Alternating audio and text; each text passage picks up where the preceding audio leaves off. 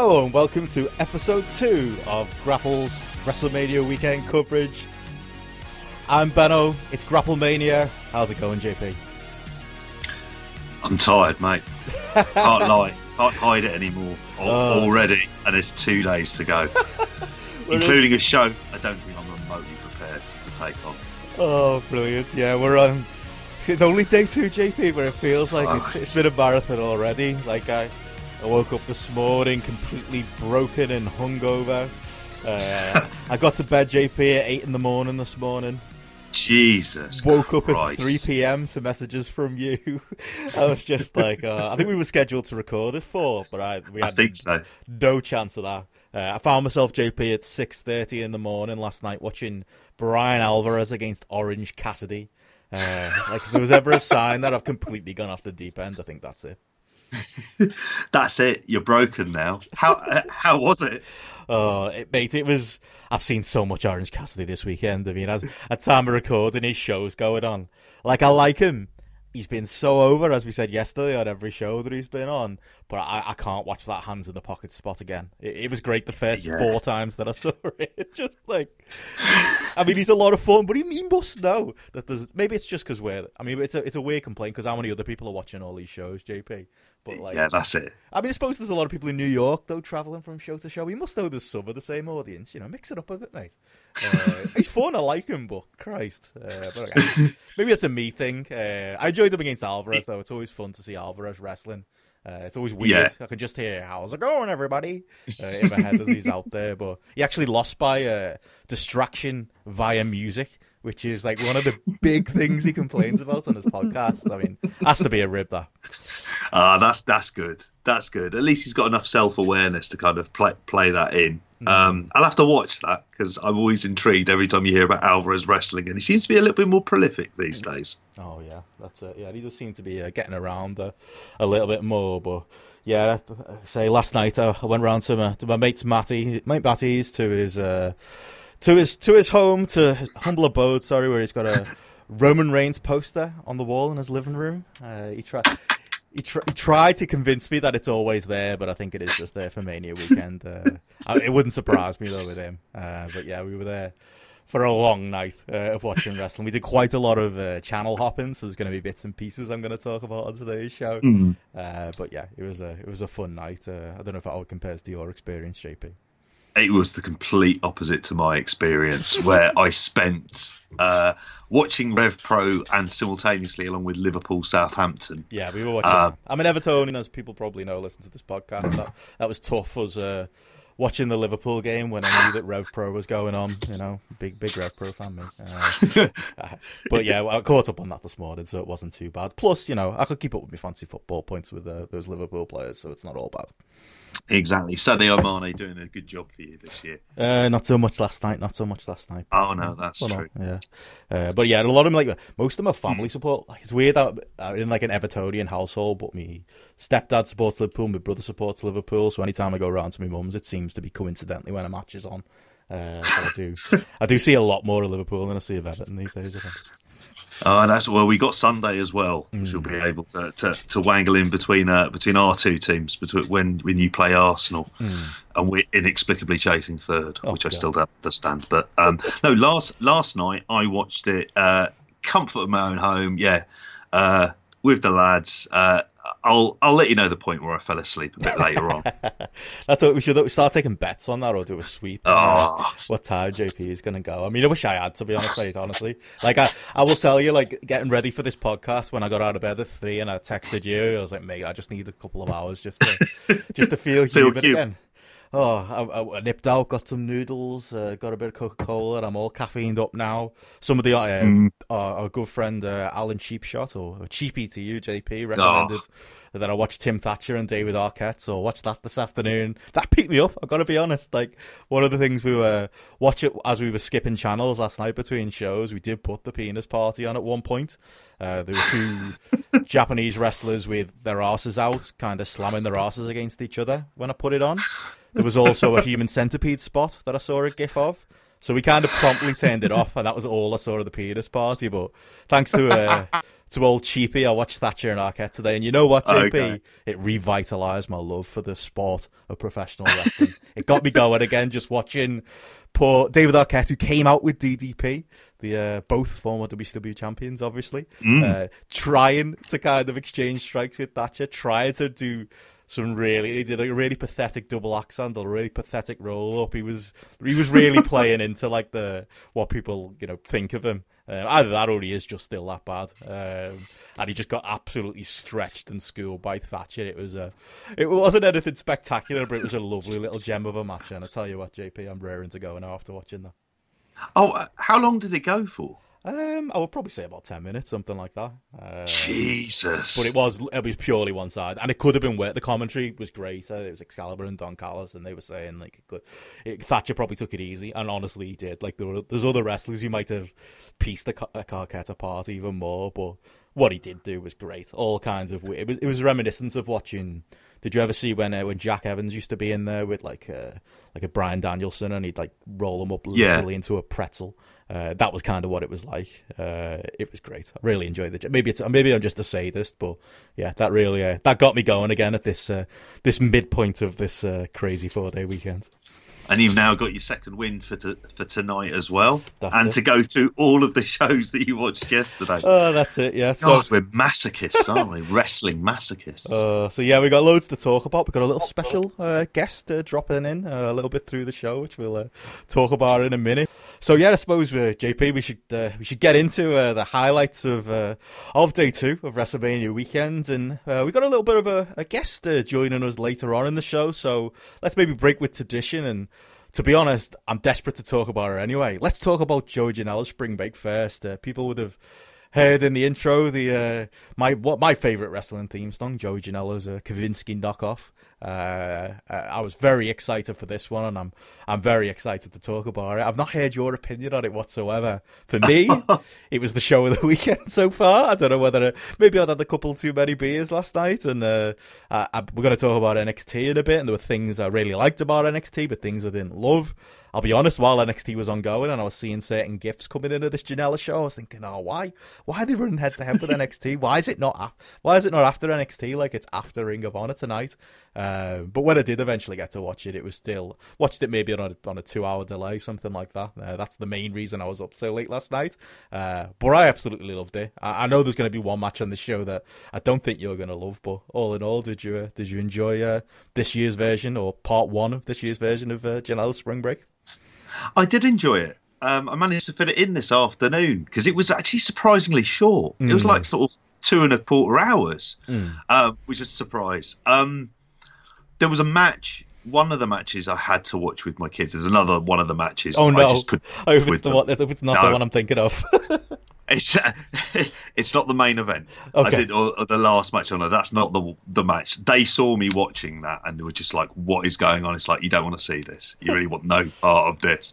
Um, but it feels it, he's a hell of a booker, isn't he? Mm. If he, you know, his vision of what these kind of spectacle shows can be Mm. is incredible. Um, Oh yeah. I mean, well, I was just it, talking it about. was wonderfully wild. I mean, I I'm kind of jealous that Hmm. you got to see it with people having a few drinks and a laugh. that's kind of how it's meant to be Oh, seen. you could you could tell the people in the crowd were wasted as well. I think it's part of the experience. Yeah, um, yeah it, that's the way to watch it. And yeah, to your point as well, I just think as much as I enjoyed um, Thatcher and Arquette kind of in front of that somewhat dead WrestleCon crowd, uh, that's kind of the imitation of what Janela brings. Janela, Janela shows.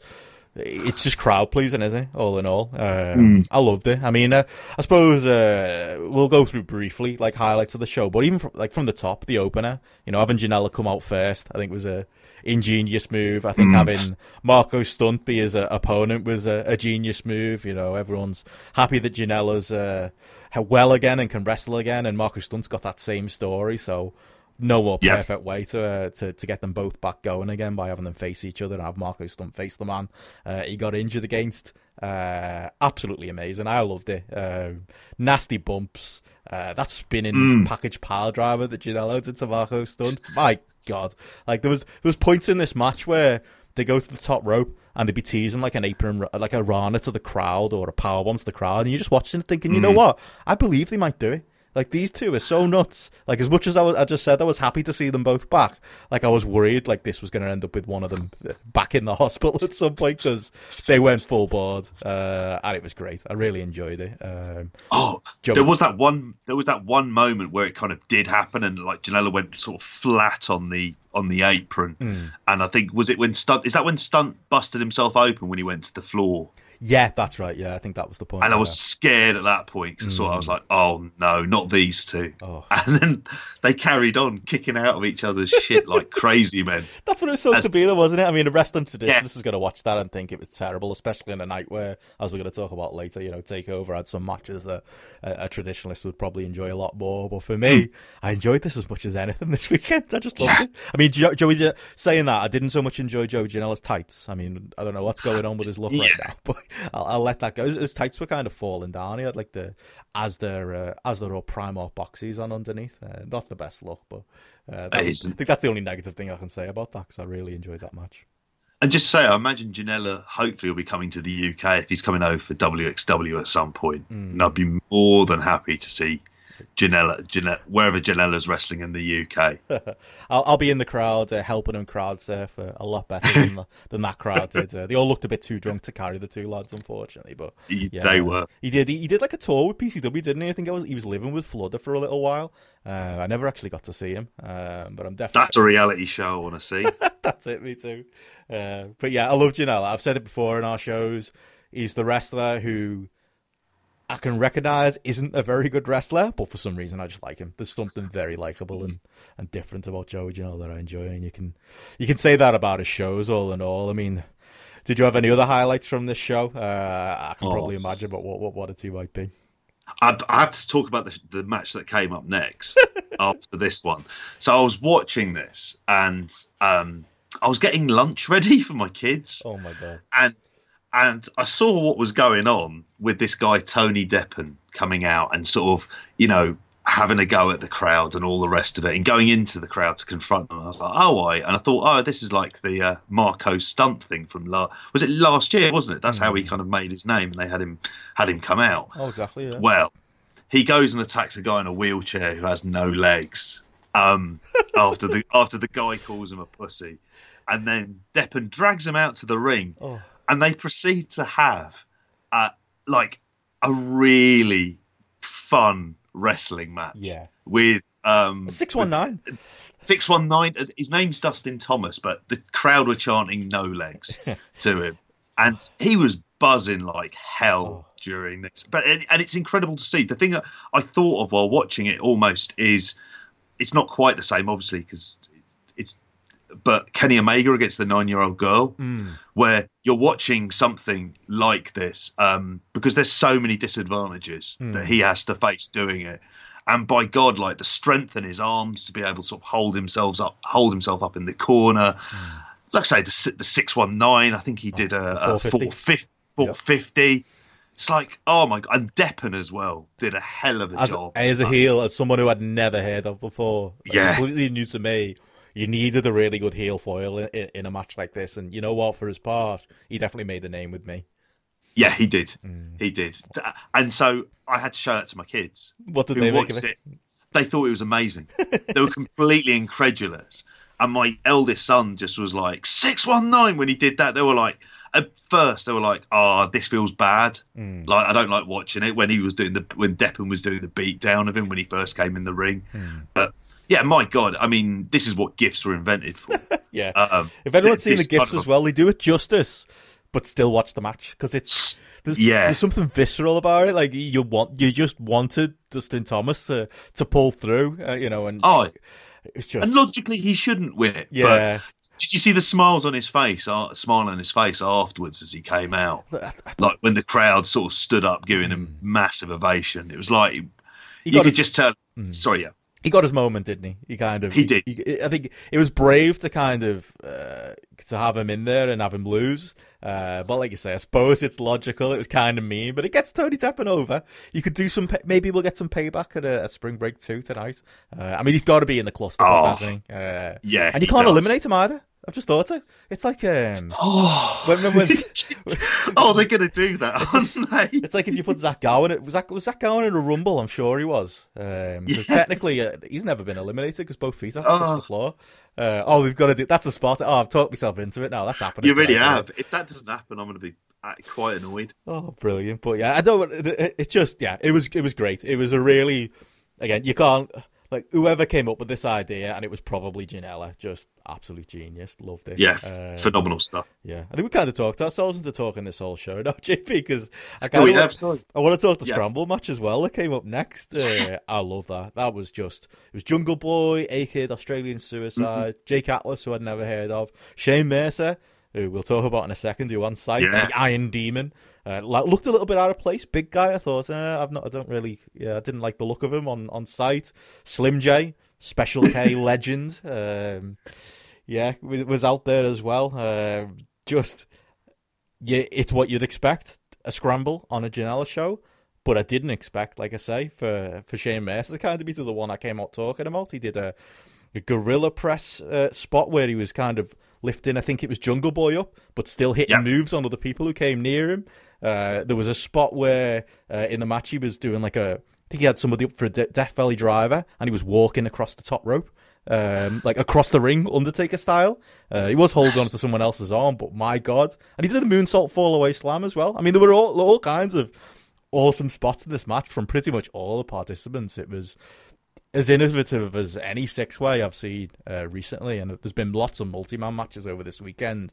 Uh, but yeah, this really stood out, and I don't know, did uh, was it him who stood out for you mostly, or or was there anyone else in the match? Yeah, I hadn't seen Jungle Boy before, and I'd heard of him, and obviously That there's the was story of of his father, yeah, Luke Perry passing away, and the crowd reaction to him as well, Mm. and um, you know he's he's really over.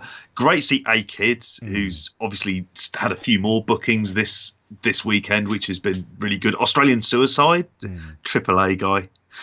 um, but and I, I hadn't seen him for a long time. I hadn't heard of Jake Atlas as well, and Slim J, who I think you you aped your look after him, really, didn't you? No, for, for, for a while. Yes, you did. Well, you my- were pure special K back in the day. To be honest, I mean, Slim J's aping Eminem. He's still doing it to this day in 2019. And yeah, in my, Mm. in my younger years, I might have been known for that when I was uh, frequenting hip hop boards. But uh, less said about that, the better. Mercer is someone who people need to get on. I mean, Mm. he's j- absolutely jacked to fuck Mm. and does some really incredulous stuff. No one looked bad. Mm. Everyone looked good Mm. and got their stuff in. Um, I, I'll think I'll struggle to see a better scramble match Mm. this week because there'll, there'll obviously be a, there's a few more coming. Yeah. But this one was as a lot more fun than I had any expectation to be. Yeah, definitely. Yeah, that's it. Everyone came off looking good. Lovely Mm-hmm. moment for Jungle Boy. Uh, some genuine, you know, really nice emotion there as well. Just awesome. Yeah, great stuff. Uh, that was fun. Uh, Nick Gage, uh, Otani. Gage was happy to be there. It's obviously his wrestling idol. Um, probably uh, he was watching tapes of back when he was in prison. Oh Uh, yeah, I, I love it. His style after him clearly. I, I love a bit of Nick Gage. I know he's not for everybody, but it, it wasn't the, the greatest. It was probably the weakest match of the night, but all in all, it was just nice to, to see uh, him out there with a with a legend in uh, in Otani. Uh, yeah, Gage is, is sort of like a force of nature, Mm. really, when he comes out. Um, and they had that bit at the very beginning of the show, didn't they? The little girl who was doing, who was Oh, im- yeah, the impression. yeah, and that's really good. Mm. Um, I'm kind of all up for seeing Nick Gage in wacky matches, and this was the first time I got to see him this weekend, Mm. and I just find myself laughing at him. Yeah. But having seen the shoot videos and thinking this is a deeply like he's he seems like a horrible person. Oh, he does, yeah. yeah. No, Oh. not, not not encouraging or endorsing any of the uh, the things that Nick Gage gets up to, but he's a meme wrestler at this point, and I've got to be honest, He I, is. I enjoy the meme.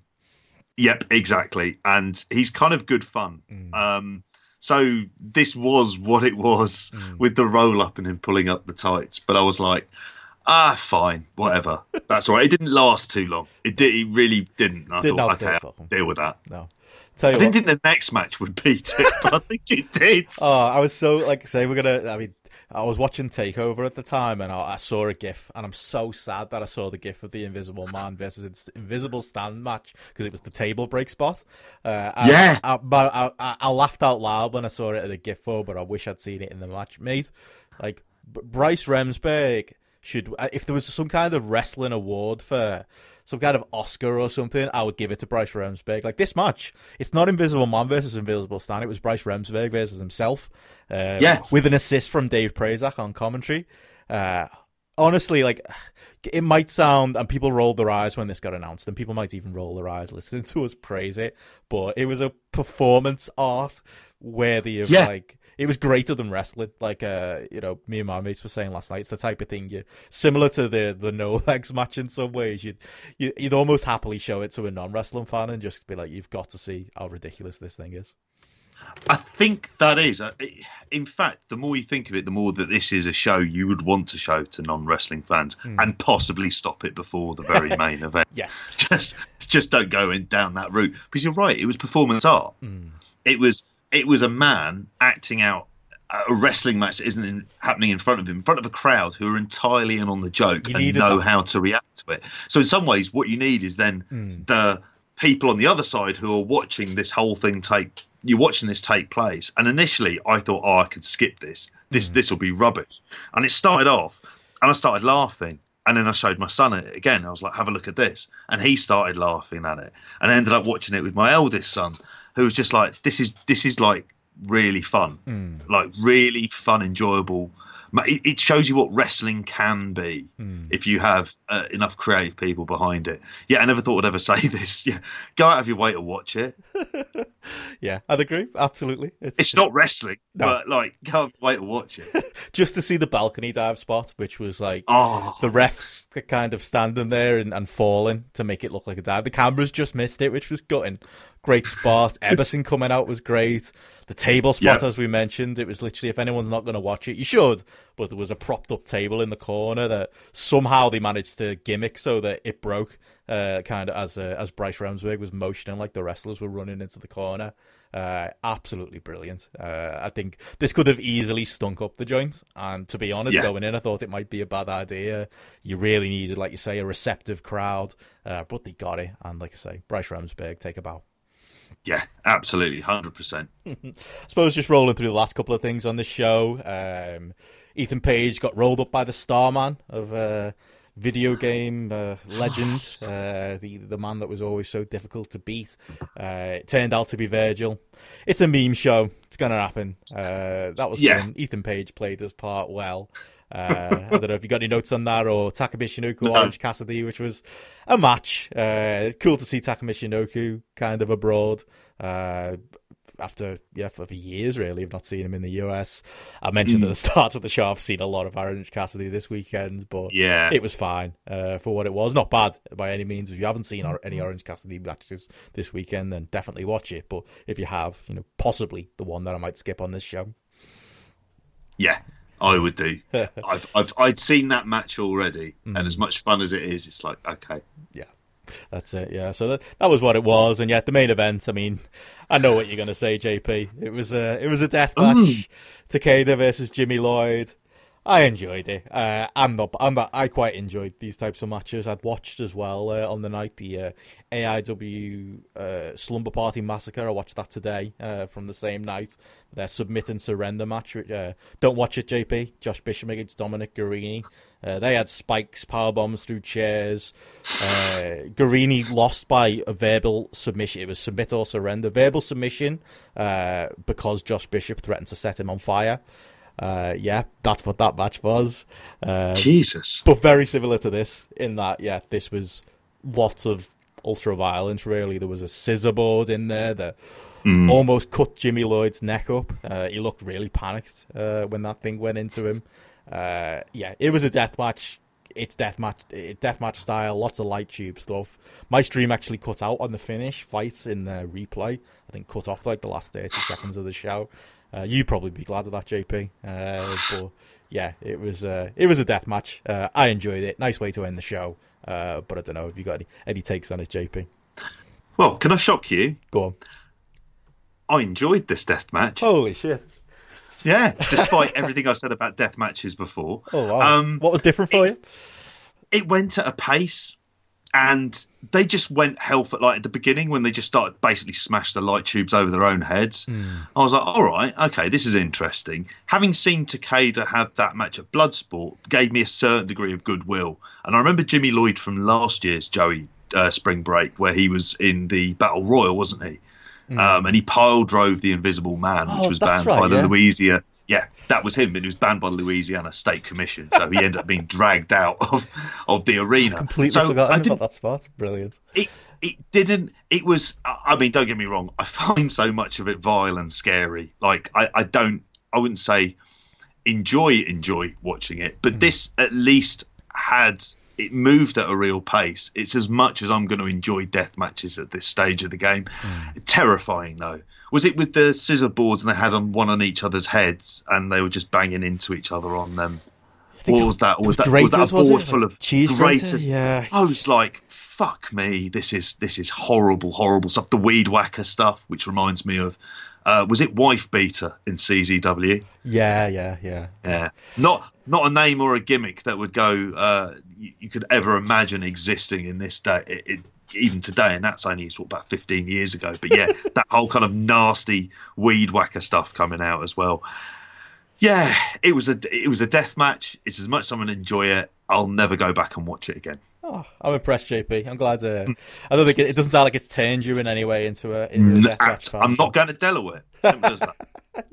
What, what, what if we what if we Patreon our, our flights or something? Would you, could we do it as like a like a project? Get JP out to a tournament of death.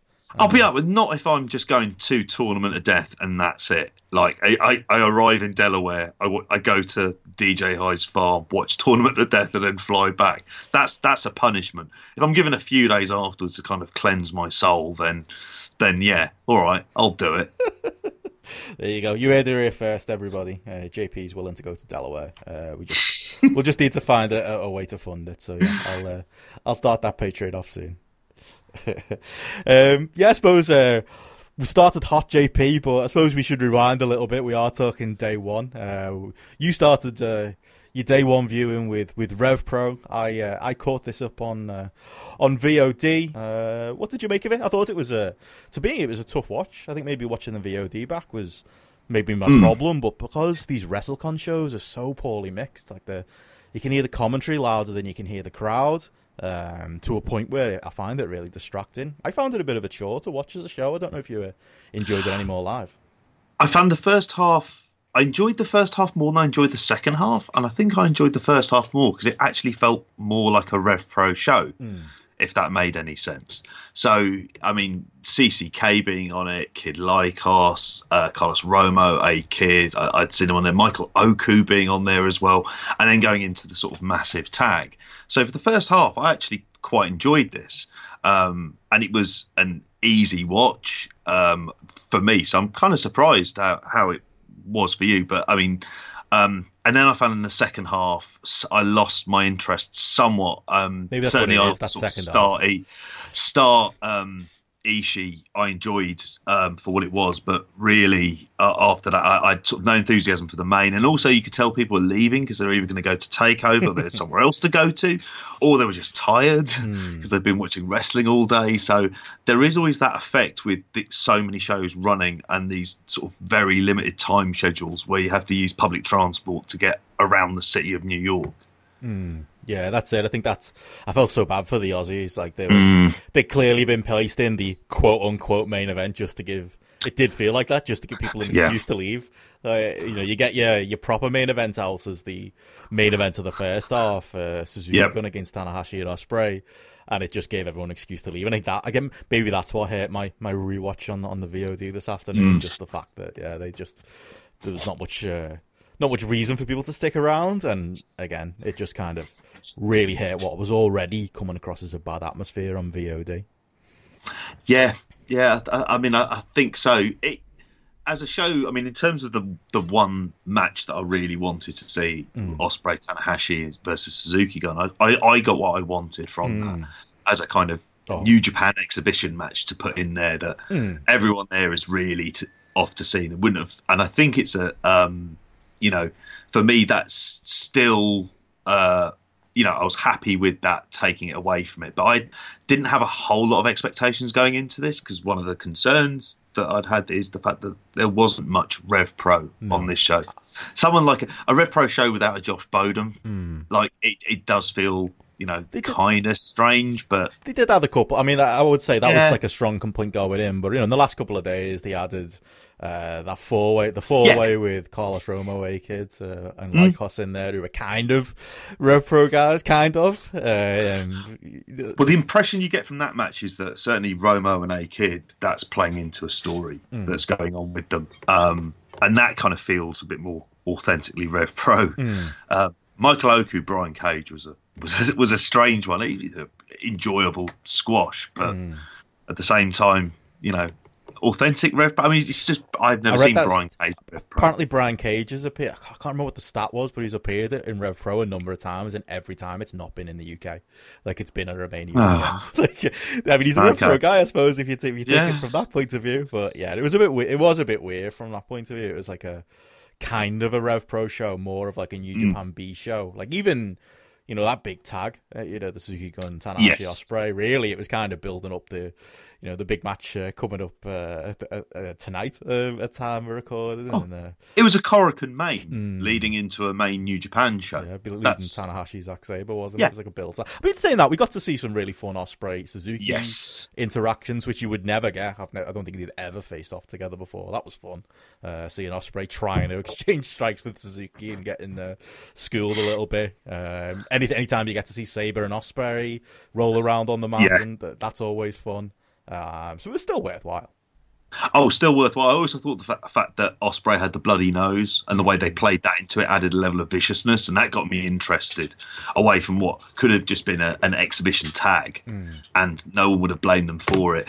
But that that worked for me. So there was enough there was enough drama in there as well at the same time, and and obviously you know while it was setting up Sabre Tanahashi, there's enough kind of nice hints about mm. going with a Suzuki Ospreay at some point as a as a kind of program. I think that would be that would be worthwhile, and particularly sort of Zack Ospreay as well, and the dynamics they have, mm. and that in Rev Pro in particular, Ospreay can't beat Zack, mm. and that's you know, something for Rev Pro fans. Definitely, yeah. So yeah, overall as a show, I'll probably say yeah, you don't really need to see the second half. Ishii Starr was you know good. Ishii Starr was um, good. But yeah. I don't know. Still didn't feel. This didn't feel very important, really. Uh, I don't know. Would you would you would you put that better or worse than than the, the last match? Um, I would I would have put this one as as worse than the last match. That I really loved the match from Uprising between mm. them.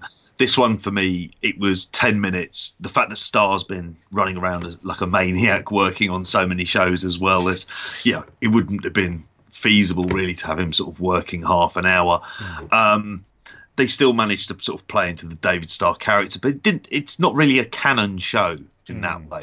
Um, so you know, it was fine, but I didn't. Again, didn't really have high expectations for it being anything sort of too spectacular. Certainly nothing on the level of last year when you had Ishii and Zack and the title change and the massive reaction that got. Mm. This did feel like a sort of good bit way tempered down from that definitely. Yeah, and I think a lot of that's to do with obviously them switching up the card, with not having Park. Yeah. You know, we got CCK in the match with the New Japan Dojo lads instead, and again we got that. They're all right. I, will just say they're all right. Keep an eye on them. Very JP match though, uh, but oh, like a 15 minute yeah. back and forth in the end, wasn't it? I wasn't really expecting that, but it was still mm. good.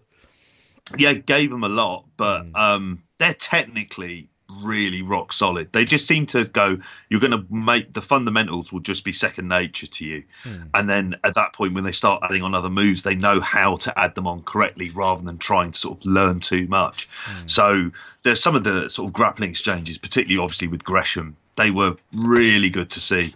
Yeah, those those guys in a couple of years. It's going to be interesting to see where they are. Mm, definitely. Uh, so yeah, uh, I don't know. There's not a huge amount more to say about it, is it? It was yeah. just a, one of those shows. It was kind of for me. It was kind of just there. It sounds like you were a bit more positive than me.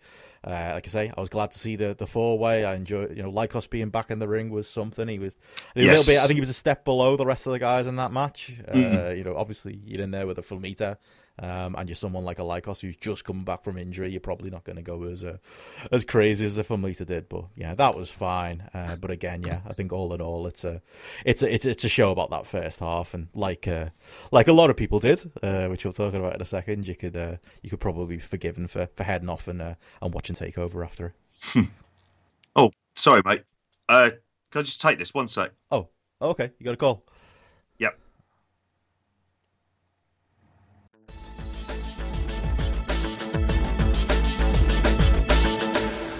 And now we go over to our man in Madrid, Sid Lowe. How are you? Uh, what are you, some sort of like Guardian podcast fantasist or something, mate? Fucking right. I've fantasized all my life about being on that show. What you and Barry Glendinning having a few pints of Guinness together? Yeah. Uh, I could. I'd love that. Knock around, think... knock around Brixton. Um, obviously, it's Joe Lemon, and you're live in. Tell us where where you are at the right now. Um, I'm currently sat alone on a double bed in my Airbnb in Brooklyn. Oh, so you snuck over you, there? You sound quite, um, I don't know, excited about the thought of me sat on a bed alone there, mate. Mate, I've seen it myself with my own eyes a good few times. I'm always happy. It's an image I'm very, very comfortable with at this stage in our in our relationship. You've sent me a few images of people on beds before, but I won't divulge uh, any information as to that. Uh, so, how are you? Um, how are you coping with the jet lag? Um, and obviously, the big thing, tell us about what wrestling you've got to see so far. Oh, I'm completely knackered, but adrenaline's getting us through at the moment. Um, mm. what, what, a cracking day I had yesterday. Seriously, what a day. Um, woke up about 5 a.m., uh, plane over to New York, customs in New York, I tell you, absolutely awful. JFK has got maybe the worst customs I've ever seen. Like honestly, looking at that customs made me fear for those lorry drivers in Dover come no deal. it took me about hour and a half, two hours to get through customs. My plane landed early. I was like, result, I can get to that Rev Pro show and maybe miss one match. I saw one full match on the Rev Pro show. yep. Oh. I walked in about I walked in about mm, five minutes into the Tanahashi and Ospreay against Suzuki Gun tag. Thank God for that. I worked that out because thank God for the 10 minute call. Because once they called 10 minutes, I was like, right, I got here at this time, so I've been here for about six, seven minutes. So yeah, I, I got most of that match in, and I, I, was glad. That was the match I was there for, and that match was fucking awesome. Have you mm. seen that match? Oh yeah, yeah. Watched it live. Um, thought it was superb, kind of uh, new New Japan exhibition match. Um, yeah. uh, Ospreay, fantastic again. Yeah, two, two matches I've seen him have this weekend. Both of them that he's been involved in, both have been brilliant. Yeah, I've only seen what I've seen live. I've not actually had a chance mm. to hmm. see anything else from the weekend so far. But you and Ben are obviously doing some stellar work on keeping us updated on that stuff. But yeah, this was all about Ospreay. This match, they got Ospreay over big time. Mm. Should have seen Ospreay's queue after the match for merch as well. Absolutely massive, bigger than anyone else's apart from Shibata, who was there uh, taking pictures and shilling a bit of merch, merch as well. So good to see him looking well. But what a match this was! I thought to myself, it's going to take a lot on that takeover show later on to beat that match, but Jesus. yeah, but wonderful palate cleanser, if nothing else, to be able to yeah, go that in. And the other match you saw was um, Ishii and Starr, is that right? I saw Ishii and Starr, Romero and Taguchi. I went and grabbed myself a coffee because I was dying at that point because I've been up for probably about 20 hours. or something around there anyway. Um, weird moment in the coffee line. Mick Foley in front of me with his daughter, and uh, Foley's massive in real life, but his daughter, my god, that clown bloke she's with, she was kissed him in the queue. Never as a man punched more than that clown bastard. Seriously. um, and that was maybe more entertaining than Romero Taguchi. I don't know because I didn't see the match. I walked in back in at the end of it and then saw Ishii David Starr, which I assume was going to be the main event. Uh, mm. Ishii David Starr, I thought was pretty good. It wasn't as good as their York Hall main event, and you could tell Starr was looking a little bit knackered with all the matches he's he's working this weekend. Yeah, they kept it short as well, but short and sweet. Nice little story there. Some really good facial expressions throughout the match from both guys. I thought mm-hmm. Starr, I think, continues to improve. He can hang in there with Ishii it'd be nice if this was a little trial for New Japan because he's certainly not going to WWE or Ring of Honor anytime soon. that's for sure. But yeah, nice little match, and a, like you said, the perfect palate cleanser for NXT. Soon as uh, Starr and Ishii left, I ran. I ran to the subway, grabbed myself a couple of slices of New York's finest pizza, ate that on the subway uh, to get to NXT. Did really well because obviously on the way over to Rev Pro, you'd had a bit of grief. Did you have grief with the subway? On the way over? Because I found myself, obviously, I was watching it live while messaging you what was going on and what you were missing and whether or not you should go back and watch it. It was, it was a very strange dynamic. It was. Um, yeah, I had to go check into my Airbnb because I had my bag on me and I couldn't take my bag into the mm. uh, venue. I mean, I wouldn't have been able to take my bag into NXT because I had to go straight from there to get to NXT. So I had to miss part of the show and dropped drop my bag off at the Airbnb, unfortunately. But then I ran from the Airbnb, and the subway took about forty minutes. And then I walked the wrong way as well at one point, and I missed a little bit more. but I managed I managed to see the best two matches on the night. I'm assuming, so that wasn't too bad. You did, and how was it getting over to NXT and getting in? Oh, it's easy. I, I, used to live in New York, um, so I, I, know the subway system reasonably well. And uh, you know, I ran out of the show went to Ray's Pizza. Tell you what, you can't beat New York pizza. Fuck that Domino shit. I don't know anyone can eat that rubbish. This stuff is like authentic, genuine, ah, oh, absolutely unbelievable stuff. Sat there on the subway eating it on the way to another great wrestling show. It was like I'd had Rev Pro as kind of the. Uh, I don't know, almost like a cup of coffee or something. Then the pizza was like my uh, appetizer uh, before my main course NXT Takeover, and my God, did that main course deliver on a filet mignon level? it seemed from watching that the crowd was unbelievably hot, and was it that way? Sort of even tell us about the pre-show as well. Getting in before we go into sort of the main bit. Was was there anything worthwhile in that? I know there's obviously spoilers here. Um, I was queuing up for a drink during the Street Profits match. Who did they even face? I don't even know. All right, fair enough. We just so, we won't worry about it then. No, I, I, haven't even bothered looking oh. at it. I haven't read any. I've seen it, but I haven't. Oh, mate, no, you stopped right there because the pre-show match you missed out on was Martin Stone or Danny Burch, I should say, oh, against yeah. one of your all-time favourites, Gunner. Yes, Jaxson yeah. Jaxson Ryker. Yeah, so I finally got to see Gunner for the first time live on this night as well, and oh, was that not a joy? Made me realise just how good a wrestler Martin Stone honestly is. Like, mm. honestly, the gulf in kind of ability here was so standout. Like Martin Stone was great throughout the match, really good punches, uh, really good movement around the ring as well. And then old Gunner was just stinking the joint up, and won the match as well. Biff Busick, uh, sorry, Oney Lorcan got in at the end. I was gutted we didn't get to see Oney Lorcan on the night as well in an actual match, but mm. yeah, it was fine. And then there was a Candice LeRae match against someone I couldn't tell you she was. That was fine. Okay, and then obviously onto the main card.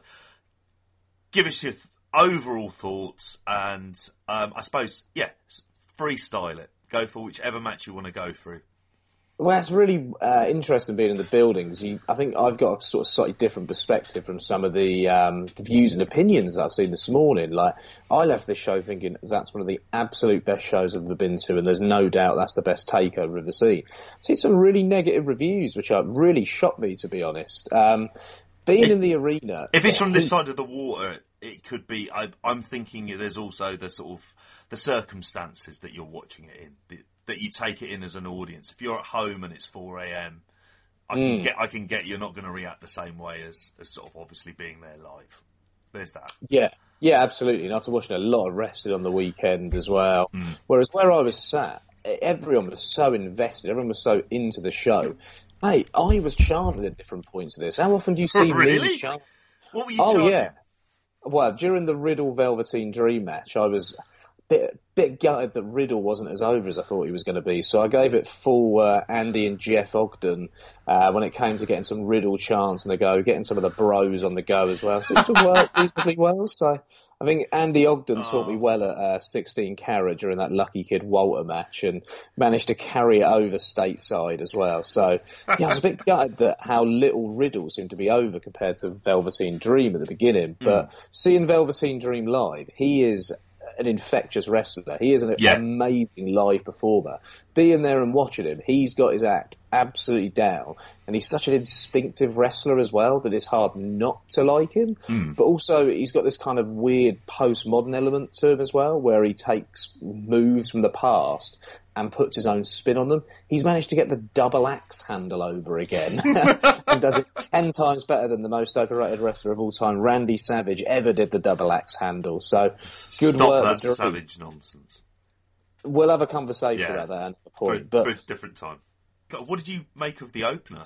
The tag Oh, match? but- incredible opener. This was crazy. Some of the athletic spots in this match are the best performance I've ever seen from Hanson. Like he was absolutely stepping up for this spot in terms of just how athletic he was. Some of the stuff these guys were pulling out, like when Hanson did that flip over Ricochet's back, the spot where Ricochet did uh, the kind of Samoan drop type move when he dropped Hanson as well. The crowd went absolutely mad for that where I was. It was crazy. The only thing that took away from this match is they put this really bright light on. I don't know if it was audible at home, but this light was no. like I had like a real headache afterwards for quite a while because this light was so bright. And then the crowd started chanting yes and you deserve it and all sorts of bollocks at various points. And we were also getting um, 10 chants as well, but I shouted them out by accusing them of being uh, silly idiots that were two years out of date and told them to shut the fuck up, which most people around me seem to appreciate. So that went down all right. Ah, your good sociable self as always, Joe. I was having a chat with the guys next to me. They were good, good blokes, really good blokes. They've been to Stardom and DDT. Third match on there, uh, obviously a one that I think I've only ever seen in WXW, but um, an enormous match for NXT UK. What do you make of uh, Pete Dunne Walter? Um, I, I really enjoyed it for what it was. Uh, I thought it was quite different on the night. It stood out. I think there were there are flaws of the match, and I kind of wish they went full Walter formula. And I don't get why Pete Dunne almost had to look like an equal to Walter at various hmm. points. I wish they went down the route of Pete Dunne being more of an underdog. I think it would have been something slightly different for Pete Dunne to actually diversify and actually do, because I've never really seen him perform in that role. Um, but I liked how sort of brutal it was at times. There was a, more of a kind of visceral nature to it with the finger spots as well and the facial expressions. So I appreciated the attempt of trying something a little bit different um, and channeling a slightly different kind of uh, mood and tone during the match. Um, there were things I did think were a little bit off. Like I wish that they'd kind of gone all out on Walter and had him look a bit more dominant. Gone full Vader on Walter, if anything. Yeah. That would have been quite nice. Uh, which unfortunately they didn't didn't really do. And I think this match, if it took place in the UK, I think it actually would have been better. Um, I think if they came back to NXT with a rematch, it would have been a bit more effective. But it felt as well like the first 10 minutes were about establishing Walter to an audience that might not be familiar with him. And he was doing stuff in the match during that first 10 minute period that he usually does at later stages of his matches, which was something I found interesting as well. Um, How did, how very- did the live audience react to it? they loved his entrance um, from where I was. Um, people were really into him as something different. They saw him as a legitimate threat because he ha- he obviously comes across in quite a different way in the way he is presented. They also love Pete Dunne around me as well. They seem they seem to just love chanting bruiserweight, if anything. So the match the match worked. I didn't get the sense that anyone was bored around me. I got the sense that people were quite invested. The only thing with this, I thought there was a lot of kind of establishing work that didn't really go anywhere at various points. But the stuff of the fingers I thought was quite effective and quite a, quite an interesting approach, especially the way they kept going back to it. And you know what? The last Pete Dunne match I saw was the Joe Coffey match, and this was like miles ahead of that one. But at the same time, I do think Pete Dunne is a little bit overrated. Yeah, I think there's there's an argument for when was the I mean, between this and the Tyler Bate match. You know, there is long gaps between these these classic Pete Dunne matches, and there's and there's still things that I'm waiting to to see. Um, fourth match on the card, uh, to know what your take on this one is. Had uh, NXT Women's Champion Shayna Baszler up against uh, uh, Bianca Belair. Nearly forgot there. Terrible. Io Shirai and Kairi Sane. What do you reckon of that? Uh, I thought it was very good for what it was. It was again, it was a nice break to a bit of a multi-man match uh, or multi-woman match, I should say. Mm. I thought Io Shirai was absolutely amazing. Uh, her offense is different level. She's so crisp with everything she does.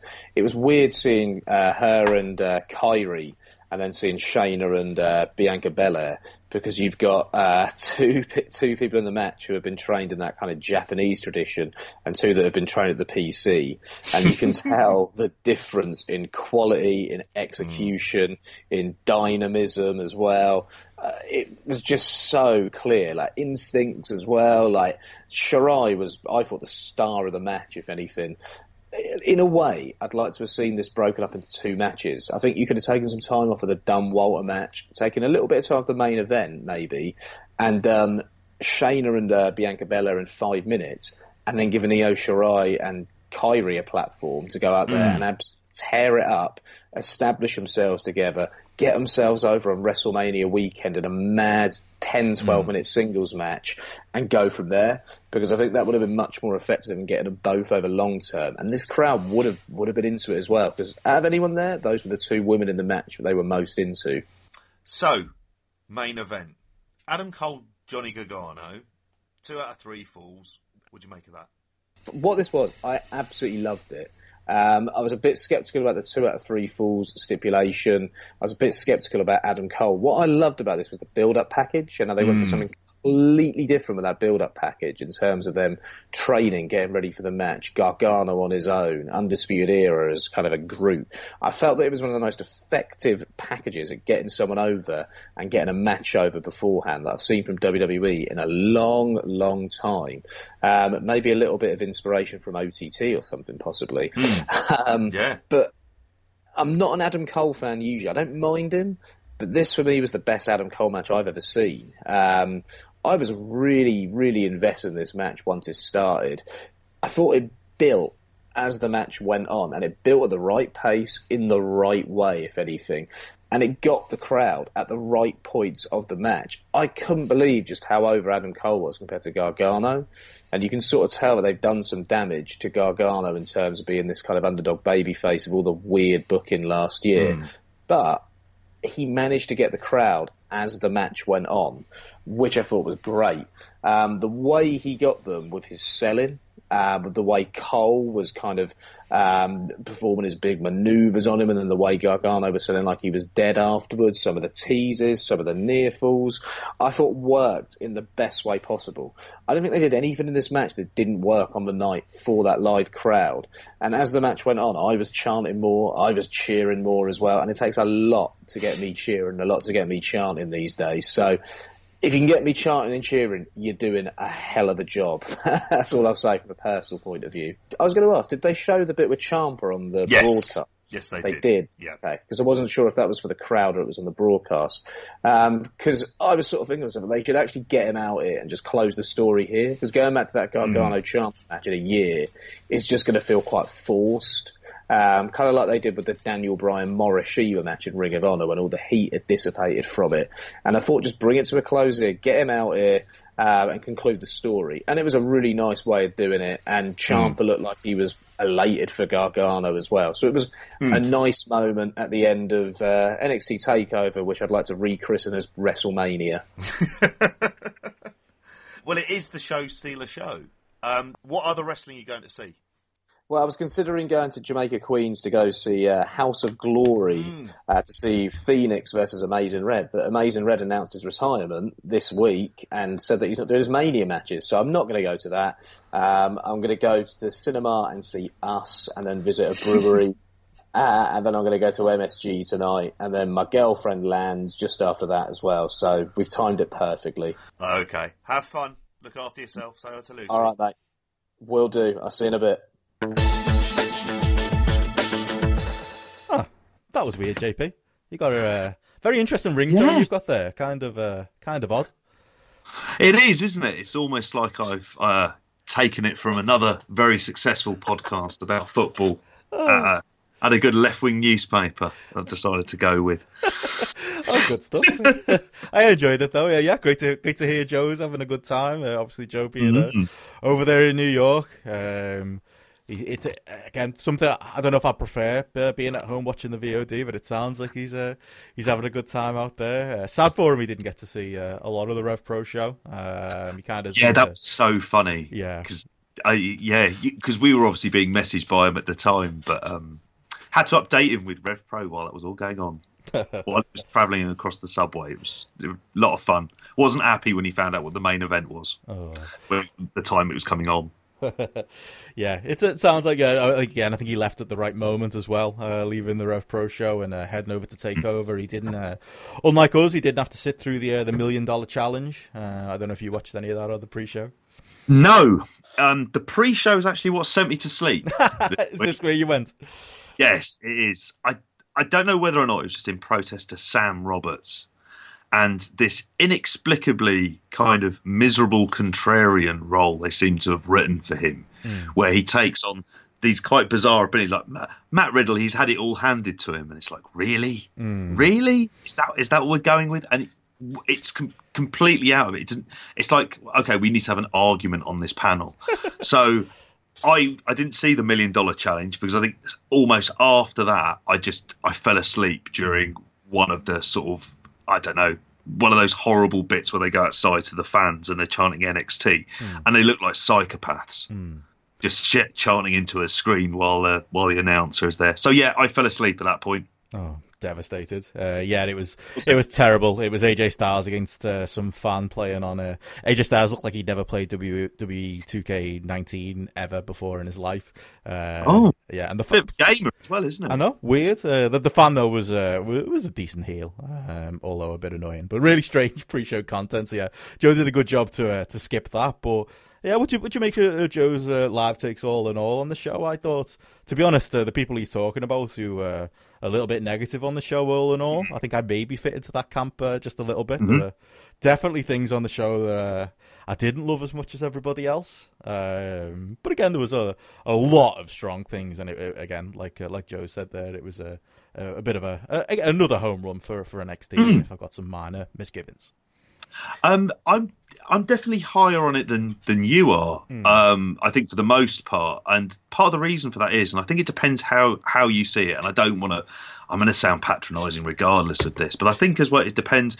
Obviously, if you're live in um, in Brooklyn watching it, you're going to have one different type of experience. If you're watching it at three o'clock in the morning and there's, an, there's a 45 minute Adam Cole match going on, you're perhaps going to think something else very different.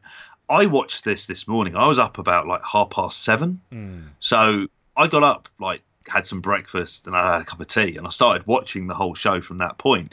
So for me, I enjoyed it because it was a breeze to watch. It was very, very easy. But then I, you know, I'd just woken up. I felt refreshed. I did what I have to do all this weekend and just consume a diet of wrestling.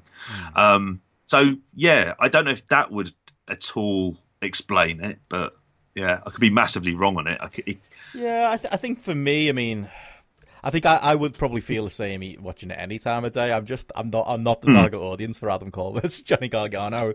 Two out of three falls. Yeah. the crowd, you know, as Joe's reflected, would bang into it. There was multiple standing ovations. Uh, But for me, yeah, it's just the style of it. Like I saw Alan Farrell say on Twitter, it was like watching Shawn Michaels versus Shawn Michaels, uh, but not the not the Shawn Michaels I love. The kind of overly dramatic, kind of you know, epic uh, Shawn Michaels influence that we've been getting in NXT lately. And it's just it's obviously for for that fan base and people love it. It just it just wasn't really for me. Uh, I think that I really enjoyed the last fall, um, but I did find the first two falls a, a big slog. Um, but yeah, there were lots of you know the near falls in the last last lot kind of made it for me.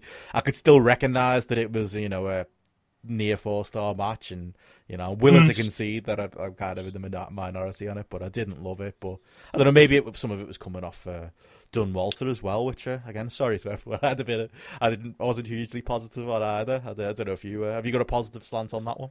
Uh, in terms of the positive slant, it was different from everything else that was on the show, so it was nice for the variation. There was a level of brutality that was in this that perhaps wasn't in anything else that was on the card, and those aspects I enjoyed. Um, I know on on Grappler ended up going four stars on it um, because I thought it was it was very good, but not. The comment I've heard said, and this is one that I do have to agree with, is it's like it felt like the final chapter in the story, but none of the other ch- earlier chapters have actually been written. So it was kind of like this big epic match, and I have to agree with Joe on this one. Like having Walter as basically Vader as the killer coming in and taking taking on Pete Dunne. Pete Dunne fighting valiantly but not knowing how to fight it. Effectively, Rocky versus. Um, well, it'd be like Rocky versus Ivan Drago if Ivan Drago knocked the crap out of Rocky. Yeah, I don't know. The I first one. I didn't see it that way again. It felt like Rocky versus Really? Rocky. I didn't. I didn't think they did, Yeah. a, they did a very good job at all of making Walter the monster. It was too even. yeah, yeah. it was 50-50. Um, and Walter, for me, might be a controversial take, but I thought he got swallowed up by the occasion, at least in the beginning. I thought he looked nervous out there. I thought he looked small. I think he's. Yeah. It's not a great thing that he's dropped weight. Uh, Yeah. He's better, bigger, because he's obviously, you know, he, aesthetically he's not the best looking, but what it doesn't really matter when he's kind of got the size behind him. I just thought he was, don't know, uh, kind of dwarfed a little bit. I thought he was bumping too much. It felt a lot like the Walter that we see when New Jap- when uh, Rev Pro started trying to put him against New Japan guys, and he was no longer the alpha. He was no longer having the Walter match. He was slotting into somebody else's template. Um, Yes. and that's what this felt like for me. I, I, I recognise again, it was a good match. Um, it was long. Um, And it didn't really matter in the end because I was kind of watching it thinking I've got a lot of criticism of this match. But if Walter wins, I suppose it doesn't matter. Um, it kind of nullifies my maybe what you probably say is minor criticism. But yeah, I don't know. Just the style of the match was just a bit weird. I would have preferred. Maybe I've seen it too many times, and it's kind of what I expect from Walter. But the Walter match uh, with the big chops, and he's the dominant one, and Pete's the underdog. Whereas, like you say, this was a bit more 50-50. Walter was kind of even his offense was a bit weird. You, you know that constantly trying to go back for the splash and winning with it. I mean, Mm. that's kind of something you can do in match five, or you know, big match five of Walter in NXT, or the rematch with Walter in NXT. I don't think you want to really establish that as his big move in his first match that a lot of people are going to be seeing on on a takeover. Um, I don't know. Yeah, just a a lot of the layout of it didn't suit Walter's strengths for me, but again, recognize that Joe and the, the people in the building seem to seem to really enjoy it. Well, I, I think as well when I when I was watching this, I was, and again, I, I did really enjoy it. I thought it was like a very good professional wrestling match. But in terms of things that take it to that next level, where there's that real engagement with the story, where there is this kind of element of nuance to it, it almost felt like it should have taken a bit of a turn from um, Devlin Walter. If they were going to sort of ape it in that way, where Walter is dominant in that match. If you're doing a series, but then at the same time, there's an element of this feels like is this like almost the farewell of Pete Dunne from NXT UK? Is he going to be going to Florida full time? Is he going to be working sort of NXT or even main roster? You know, if you're not doing the return match, I, I still at the same time, you know, for me, it would have been with him being that bit more dominant. Um, yeah, that is something that that kind of has really niggled with me since um, about it. But I do like it, and I do think it's worth watching. Oh yeah, definitely. And I think every every match on the show is worth watching. I mean, I. Oh, obviously yeah. I'm bringing out some some negatives there, maybe more as a counterbalance to what Joe's saying. Hmm. But I would say, yeah, overall, you know, absolutely, you know, this was compared to you know I've been enjoying the indies we've been watching and talking about, but this felt like you know top level production matches. Yeah. felt really important. You know, every match on the card was, you know, it. it, you know, even the, the opening tag, and I've seen people go five stars on the opening tag on uh, Yeah. on uh, the War Raiders versus Ricochet and Aleister Black, and I've seen people go similar on on Riddle and uh, and Velveteen Dream as well. I mean, uh, it shouldn't go uh, understated. Uh, definitely, absolutely love both of those matches for, for maybe different reasons. Yeah, exactly. And I think I I can understand. You know, it's it's all subjective at the end of the day. With those first two matches, I think you know the the tag team match. I don't want to say like I've seen it before because I haven't obviously seen this kind of match before. But uh, sorry, the, this kind of match felt like it was almost. Um, it, it was like the palate cleanser for the night. It had all the kind of NXT big tag match tropes within it, um, including like like Joe said, Hanson putting in this in, incredible performance there, mm. um, and it was really good. I don't think I could have gone five on it. I think the match that really surprised me to a degree is I kind of had been sort of slightly worried about Riddle's NXT run hmm. up to that point. and I think this match for me, it was really good, and I really liked the finish, and agree that God Dream is a star. Hmm. He really is. I mean, handled correctly, and obviously there's one person handling the main roster who should be nowhere near him. Um, but yeah, that match for me, I think, sort of was was like the big surprise because I thought obviously how they're going to follow that opening tag, and then it was it was such a pleasant surprise, and the crowd was sort of so engaged. So I've gone into two matches there for the price of one. that's it, yeah. But that, that's again, they, they, I'd, I'd agree with you. I think they were both great. Uh, I don't think the praise for them should get lost. Obviously, Joe really enjoyed them, enjoyed them live as well. Uh, it was interesting. I was kind of watching the GRAPPL out with the ratings come in live and seeing some very big ro- ratings for that opener, and I did, you know, like you say. I was a little bit uh, skeptical on whether you know Riddle and uh, Velveteen Dream could could follow it, but they did. Uh, we went from a very spotty match to uh, you know, and spotty in a good way. I'm quite happy with a big spotty tag. Um, to you know, Riddle giving a performance that we know what he's capable of. I still think he got a little bit dwarfed by Dream, who's such a big personality. He's supposed to be the heel, but most of that building were cheering for him. Um, but all in all, Push was right, he could be the next Rock. definitely possible. Yeah, yeah, I could I, definitely see it. I, if you think of the kind of intangible aspect to it, and mm. and obviously the wrestling ability side because he's so young, but mm. my God, it's it feels like it's impossible for anyone not to get dwarfed by him. Mm. Yeah, that's it. Yeah, he's a, it's going to be like that whoever he's in there with, with isn't it? Hopefully, yeah. Riddle obviously didn't get his big uh, the hero match. The Kassius Ohno match wasn't wasn't a big match. It was a it, it kind of fit a certain role on uh, on the last takeover, and this was the first big match Riddle's got. And yeah, I don't think they completely knocked it out of the park. I think there's still a couple of question marks with Riddle, but I've got every confidence he's gonna he's gonna uh, get through it and. Yeah, uh, it, and he wasn't hurt by it either. You know, use, losing by a roll up from the Bromission. I think Yeah. he did a really good job of protecting him too. So yeah, certainly, yeah, lots of lots of positive to say there about NXT. Definitely. Awesome. Uh, yeah, I think that pretty much uh, t- cuts off everything we've uh, we've kind of watched this uh, this day two. JP, I don't know, is there anything else you you caught in your travels over the night? I did it, like I mentioned earlier. I did a little bit of channel flipping. I caught the the last few minutes of the WWN Super Show with AR Fox dance doing a dance off to an empty arena. Didn't hugely convince me to go back and watch those shows. Although Suit Williams mentioned a couple of matches that are maybe worth watching uh, with the Henchmen. Uh, but ben, uh, uh, Ben Owens mentioned uh, the Chikara show was actually quite enjoyable with the big ladder match. Uh, any regrets from this day two, or anything you think you're going to head back and watch uh, before uh, day three kicks off properly tonight? Um, if I get a chance to, possibly to see what all of the stuff going on at the Orange Cassidy show is about, and maybe give that a quick watch. Um, primarily tonight, certainly going to try to see if I can stay awake during one of the late shows. That's the only challenge I've got. can I watch? And I think, unfortunately, Rush versus Dalton Castle could, and that tag match could possibly send me to sleep. so no. that's what I'm fearing. If they start off with those, I'll have to rush and watch it all tomorrow. Oh wow, yeah, I'm gonna try and tonight. I'm gonna try and watch the uh, IWS Unstoppable show. Uh, Catch the end of uh, House of Glory as well. I'm quite excited to uh, to pop that on. Um, no Amazing Red on that show anymore, but uh, you know, there's still uh, still the uh, the Great Muta match uh, with Loki and LAX and uh, yeah, Pentagon in there too. That's a great mix of a of a match that I'm quite excited for. Uh, I'll probably yeah, I'll stay the distance at this point. My body's adjusted. JP, I don't sleep at night anymore. I reckon I'll end up watching that G1 Supercard. I reckon it'll get to 4:59 a.m., which is when Janela's Spring Break 2 starts, uh, which we obviously we raved about at the top of this show. Uh, I reckon I'll be similar to last year, JP. I'll be in a in a pool of beer and Doritos at nine in the morning, wondering what I've done with my life. Still watching that thing. Uh, maybe not the beer. Actually, I think I'll be just be having a couple of cokes tonight. Maybe I'll save that for Mania. Um, Yeah. but I'm just telling myself, JP, I'm just in training because Mania is going to be as long as you know, as much as we've enjoyed these shows, it can be a slog watching so much. Uh, Mania is going to be twice that, so you know, you've got to get Yeah. your ready. It really is the granddaddy of them all, isn't it, in that regard? Or is that Starcade? I think it's NXT. Too tired. at this point.